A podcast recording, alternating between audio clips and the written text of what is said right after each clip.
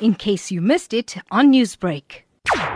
This weekend, on the sixteenth of June, the S S T M will be holding a youth function at the Merebank Community Hall. Basically, what we're trying to do is, with all of the challenges facing the youth of today, we're hoping to further educate our youth into being the most ethical, upright adults of the next generation of society. Our aim is to put them on the right path with the same morals and values instilled in us by our parents and grandparents. This is a Youth Day function taking place on Youth Day.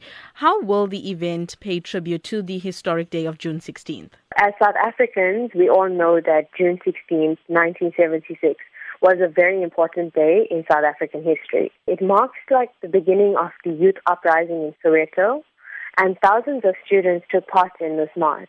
Uh, they all believed in a fair education system, and many of them lost their lives to the cause. So the youth of today will be paying homage to these brave soldiers that stood up for the greater good of society, to show how grateful we are for the fight that was fought for us.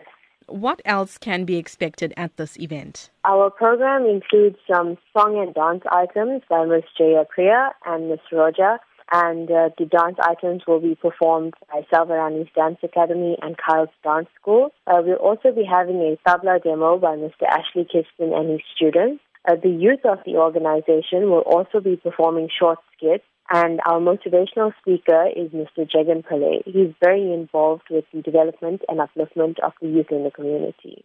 Newsbreak, Lotus F M, powered by S A B C News.